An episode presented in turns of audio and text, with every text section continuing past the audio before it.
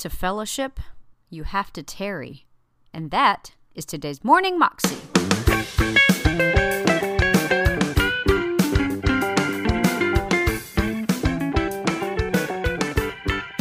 Welcome to the Morning Moxie Show. I am your host, Alicia Sharp, and today we have a very short clip from Beth Moore, and she's talking to us about fellowshipping in the presence of God, and basically how fellowship is so important.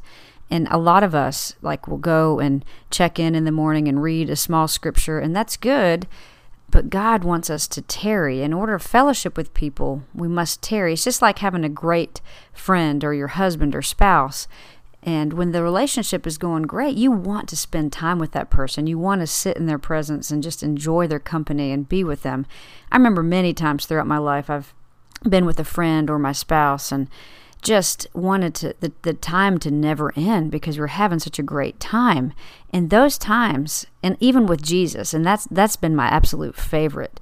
When i've been walking on the beach or driving in the car and just his presence is so thick and powerful and he just it's just there's nothing like it. There really isn't. And i don't know if you've ever had those moments with him where you've just sat down and spent time with him talked to him but it's so important just to love him to be with him and to let him love you in return here's beth it's fellowship that activates the feeling of divine presence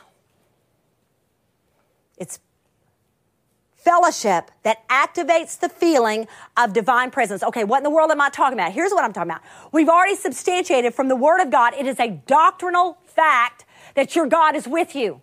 A doctrinal fact. That is in Scripture, the authority of Scripture. There's no way you're getting around that. You're not making it up. But you may be going, you know what? I guess He is. But I'm telling you, I can't tell you an encounter I've had with Him in the last 10 years that I really knew was Him.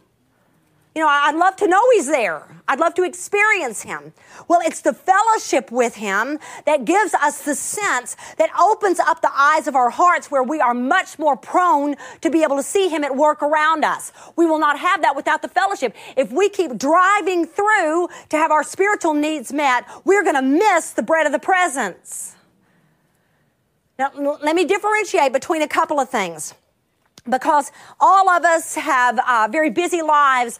Uh, I'm not saying that there's nothing to be had for getting up quickly in the morning, turning to the scriptures. Listen, 10 minutes is better than no minutes.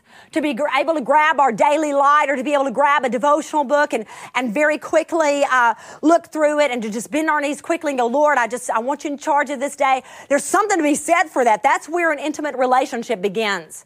So I'm not poking at that at all. I'm saying that from that experience, uh, we might be able to get a little bit of focus.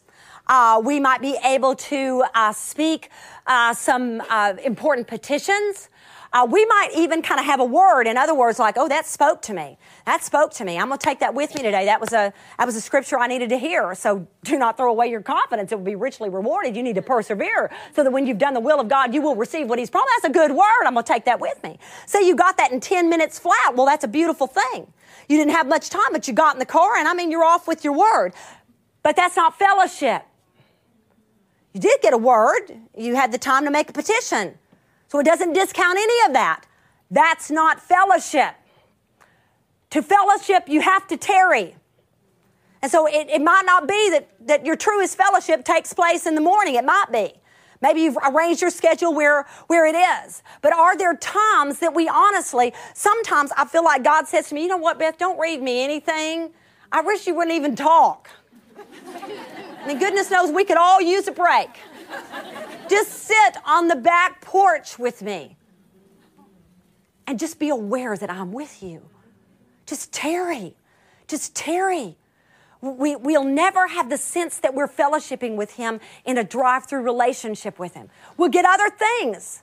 I don't want you to be discouraged, but we won't get fellowship. And it's fellowship that makes us very aware of His nearness to us. It's sitting there long enough to know, long enough to hear, that still small voice say into our hearts, I love you so much. You are my chosen child. That was Beth Moore, and you can find that clip on YouTube if you search under Beth Moore Drive Through Religion.